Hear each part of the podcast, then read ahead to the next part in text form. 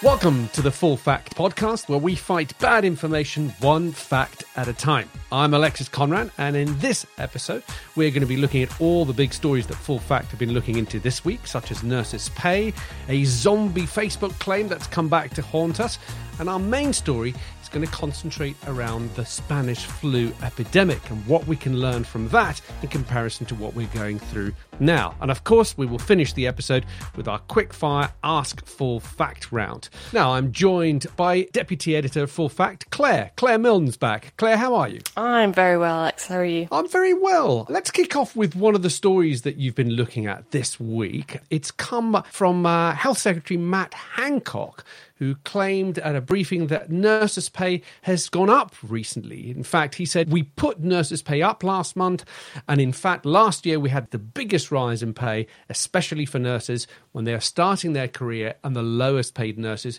who got a pay rise, very significant, of over 15%. So there has been a significant pay rise for nurses. That's what the Health Secretary has said.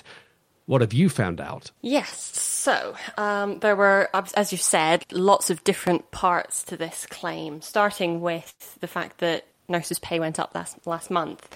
That's correct. Nurses' pay did increase last month. That's part of a deal for nurses' pay that was agreed back in 2018, a three-year deal which sees their pay go up every April. So that's what happened last month. So pay did go up last month. That bit was correct. In terms of the lowest paid nurses who got a pay rise of over 15%, as Mr. Hancock said, we don't know exactly what he's referring to here. And when we asked the Department of Health and Social Care to clarify exactly what it was, they weren't able to confirm for us specifically where the figure came from. So we took a look at the numbers to see what we could work out for ourselves there. So when we were digging into the numbers, we just looked at this Band 5 group. As Matt Hancock had mentioned, that the lowest paid nurses, or those just starting out, were the ones he was referring to when he mentioned the 15%. Now, nurses, when they start out in their careers, they tend to start on the Band 5 of the pay scale that is there for lots of NHS staff. And we found that looking at, you know, depending on how long a nurse has been in their career for, and counting in the increase that I mentioned that happened in April, their pay could have gone up in the last year by anything between 3% and 12%. So that's not quite the 15% he was mentioning there. And that obviously doesn't factor in the fact that prices change over time, that the value of our money changes. It doesn't necessarily buy us the same amount every year. Claire, in general terms, have nurses' wages gone up since the Conservatives have been in power?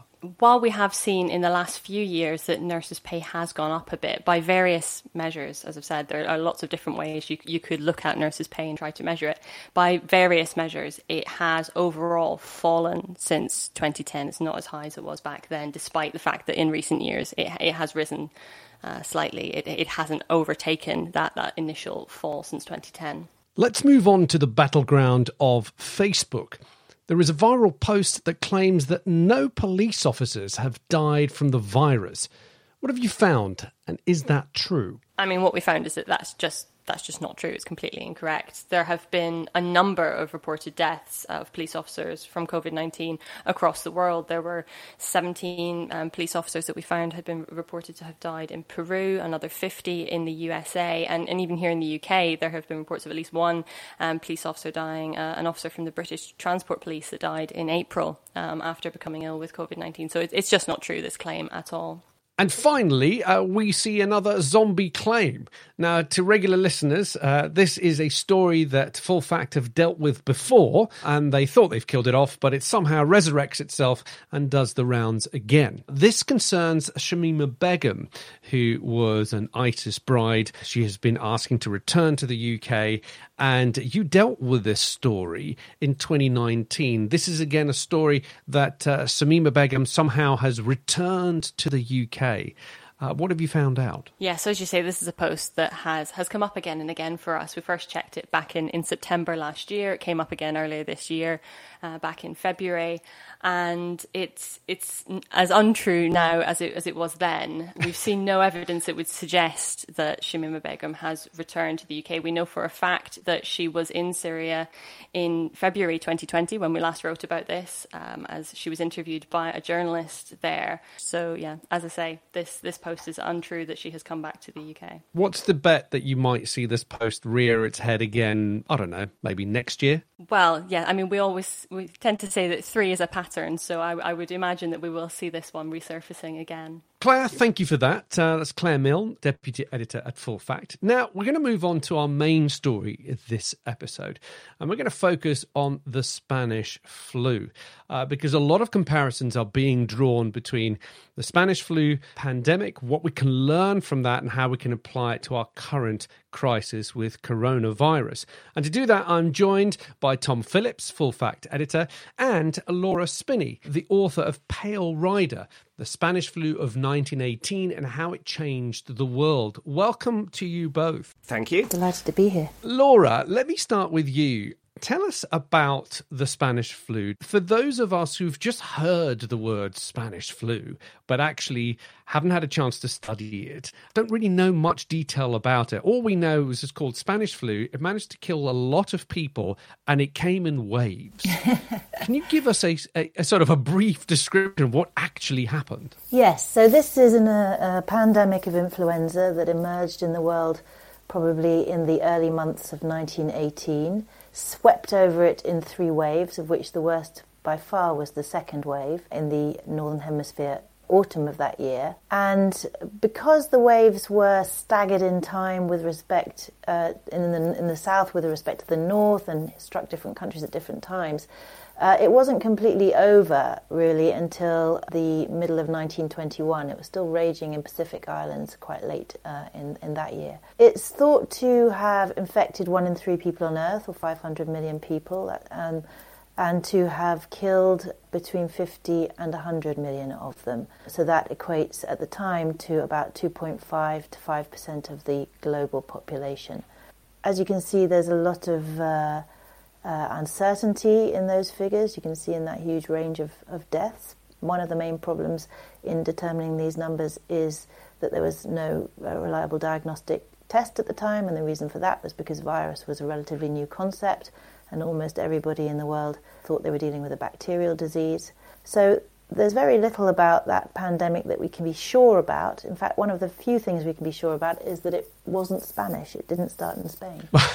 Why did it end up being called Spanish flu? Why did that term... I'm starting to feel sorry for the Spanish. Yes, so you should. It's one of the greatest historical injustices ever perpetrated.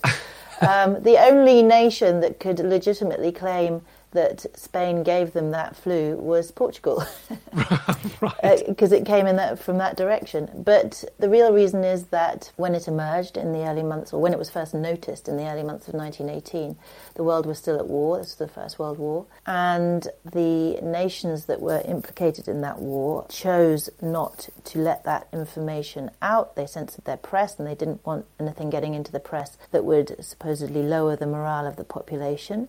So we know that there were cases in, for example, America, Britain and France before there were cases in Spain. But those countries suppressed that information from the world and from their own populations. Whereas Spain, which was neutral in the war, did not censor its press. And so when it had the first cases there in the spring of 1918, the journalists reported on them.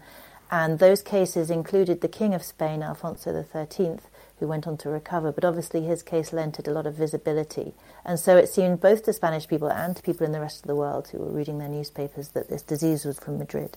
Now, Tom, there have been a lot of stories doing the rounds on internet and, of course, Facebook, which is your battleground at Full Fact. But there has been one recently that's been put up as a warning because we are at the stage of lifting lockdowns worldwide. And there's been a post that claims that the 1918 influenza had a deadly second wave after quarantine restrictions were lifted. A lot of people have been making comparisons between certain areas that chose to keep lockdown for a little bit longer, and they fared a lot better compared to other cities which lifted the lockdown too quickly. You've been looking into this. What have you found?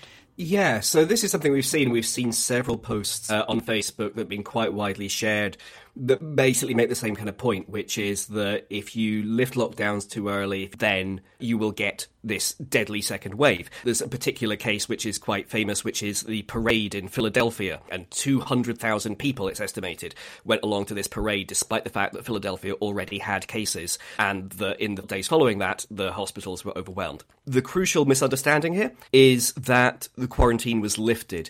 Effectively, the first wave didn't really see these kind of large-scale public health interventions like quarantine measures, like closing bars and restaurants and churches and things like that. A lot of those public health interventions that we're now seeing replicated today didn't really come in until the second wave. So the description of how that second wave was more deadly and the effect that it had on various cities in the US is broadly accurate, but the idea that it was because of lifting restrictions is kind of a bit off, because actually the restrictions hadn't really been put in place at all before that.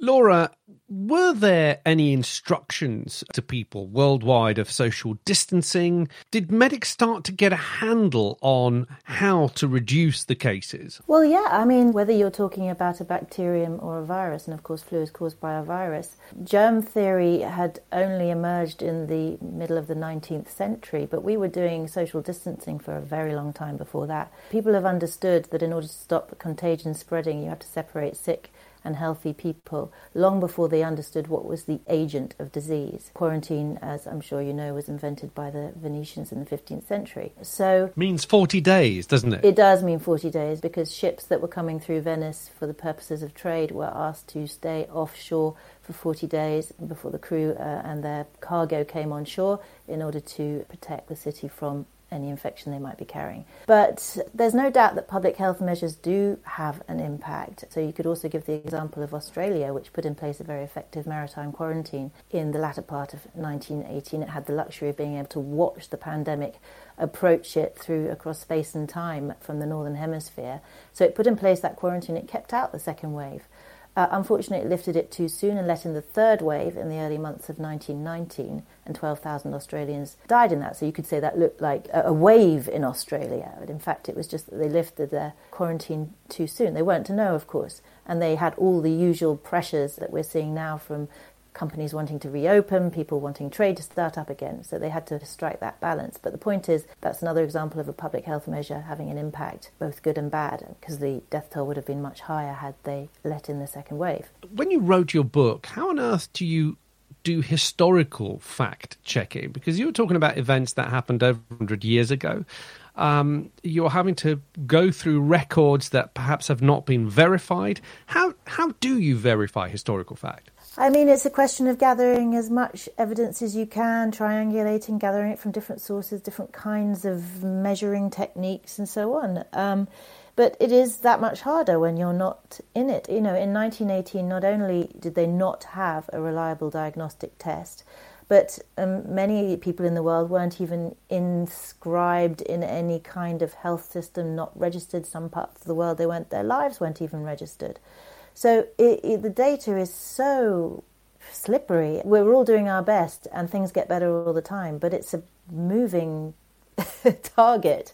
If you just think about the death toll from the Spanish flu in the 1920s, when the first estimates were published of the global death toll, they were in the region of 20 million, which meant that, according to the consciousness of the time, it was a disaster roughly in the same league as the First World War, which was thought to have killed around 17, 18 million people.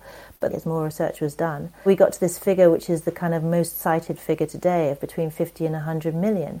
I was going to say, in the course of doing our fact checks, I think I found an error in a book from 1927.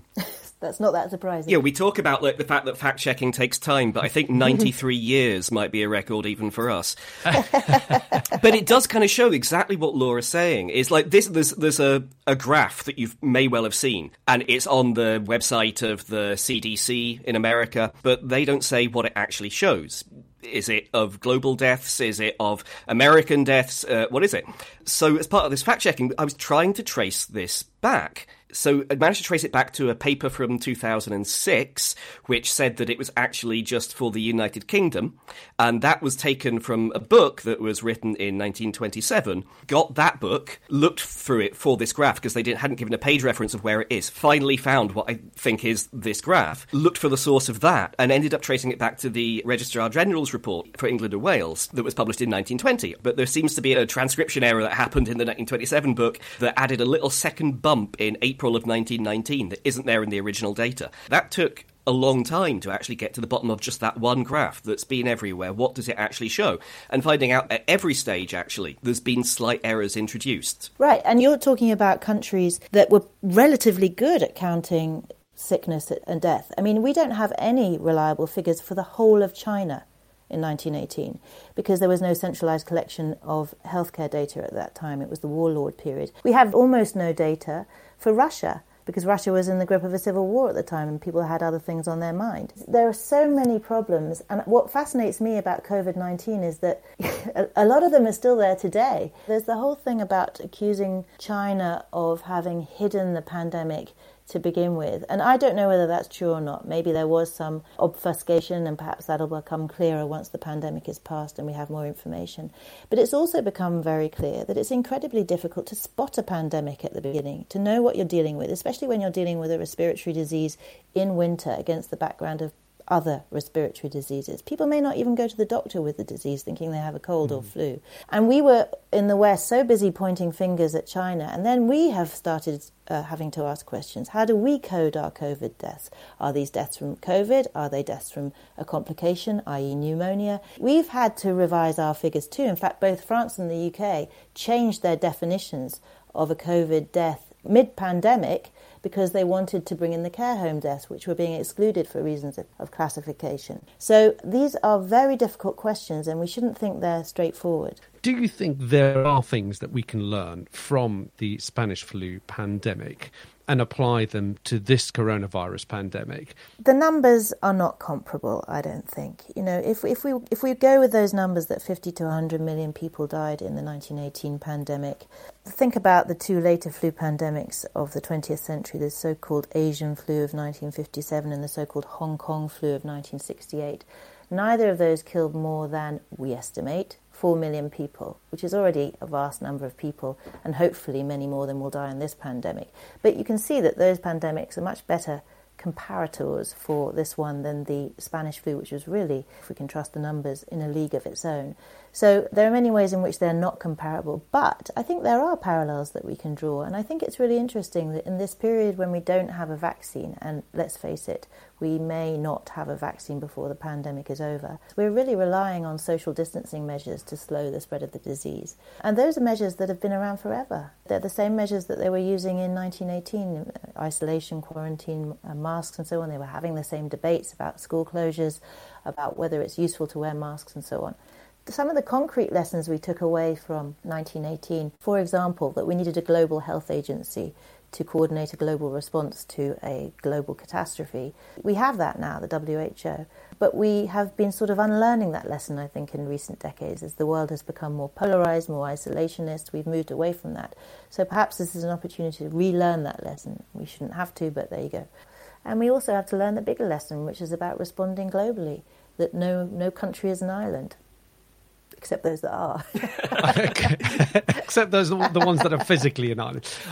Laura, it's been an absolute pleasure. Thank you so much for giving us your time. Tom and I definitely enjoyed that, and I'm sure our listeners will too. Now, it is time for our Ask Full Fact section. This is the part of the show where you can send in your question, and we'll do our best to answer it. Please send us a voice recording of your question. Just email it to podcast@fullfact.org. Now, I'm joined by Tom and Claire for this part. Now, Tom, this is for you. It was sent to us by Atza from South London. Hi, Full Fact. And one thing I've observed is that the US has quite a lower mortality rate than the UK and a number of other European countries. So I'm just wondering whether you could shed some light on why the US's death rate is lower and why these sort of differences arise. So, yes, the answer to this is basically that it is too early to say. All of the things that Laura was just talking about the uncertainty around figures, apply here as well. We're talking here about the case fatality rate, which is how many people who are confirmed via a test to have it have died. And, of course, America has been testing more widely. And so that means that they're going to have more cases identified. In the UK, we're still mostly testing people who are seriously ill with it, have severe symptoms, things like that. So there's a bias towards we're probably missing more cases. So you can't at this stage just look at the number of people who've tested positive and how many of them have died, because the number of people tested varies so much to mean that you can't really use that. There may well be underlying reasons why there are differences in this eventually. This is something that we'll learn more about as time goes on. But right now, it's just too difficult to do that kind of comparison around death rates. The pandemic isn't over, and so it's just right now too early to say whether or not that difference is real. Okay, moving on to our next question. Claire, this is a report of the Daily Express using an old photo on their front page cover involving a depiction of people breaking social distancing rules by the seaside. What did we find out? The suggestion was that the image that had been used on the front cover was an old image. It couldn't have possibly been from lockdown, but that's actually incorrect. The image was from lockdown. The photo editor behind the story shared the photo's metadata, so information about when exactly it was taken, what kind of camera that was used, to prove that it was taken in April 2020 when lockdown rules were in force. And there's other evidence that backs that up. There's a picture taken from a webcam at a nearby business near to where the photo was taken. And that shows the same vehicles in the photo that was used on the front page of the Express as well. So that backs that up. You have also written a piece on Full Fact about how sometimes photos can be a little bit manipulated using various lenses where actually people are standing quite far apart. But if you take it at the right angle with the right lens, you can make it seem that people are standing very, very close together. Yes, definitely. And that's definitely something that we have seen happen in some of the pictures that have been used to illustrate people breaking lockdown rules. When in actual fact, if you look at the photograph and the scene in the photograph from a slightly different angle, you'd actually see they are much further apart. That doesn't necessarily seem to have been the case with this photo. Often you can create that effect using a long telephoto lens. However, this particular photo that was used on the front page of the Express was taken using an iPhone 11 Pro's zoom lens, again referring to the information that we got from the metadata there. So it could have created a slight effect that would show people a bit closer together than they were, but far less than could be achieved with a professional quality telephoto lens. Okay, excellent stuff. Tom and Claire, thank you both very much. And thank you for listening to the Full Fact podcast. You can find previous episodes and any future episodes on Acast, iTunes, Spotify, and anywhere else you can think of. Be sure to subscribe, and the latest episode will be ready on your device every Friday morning. Oh, and do leave us a review because it really does help.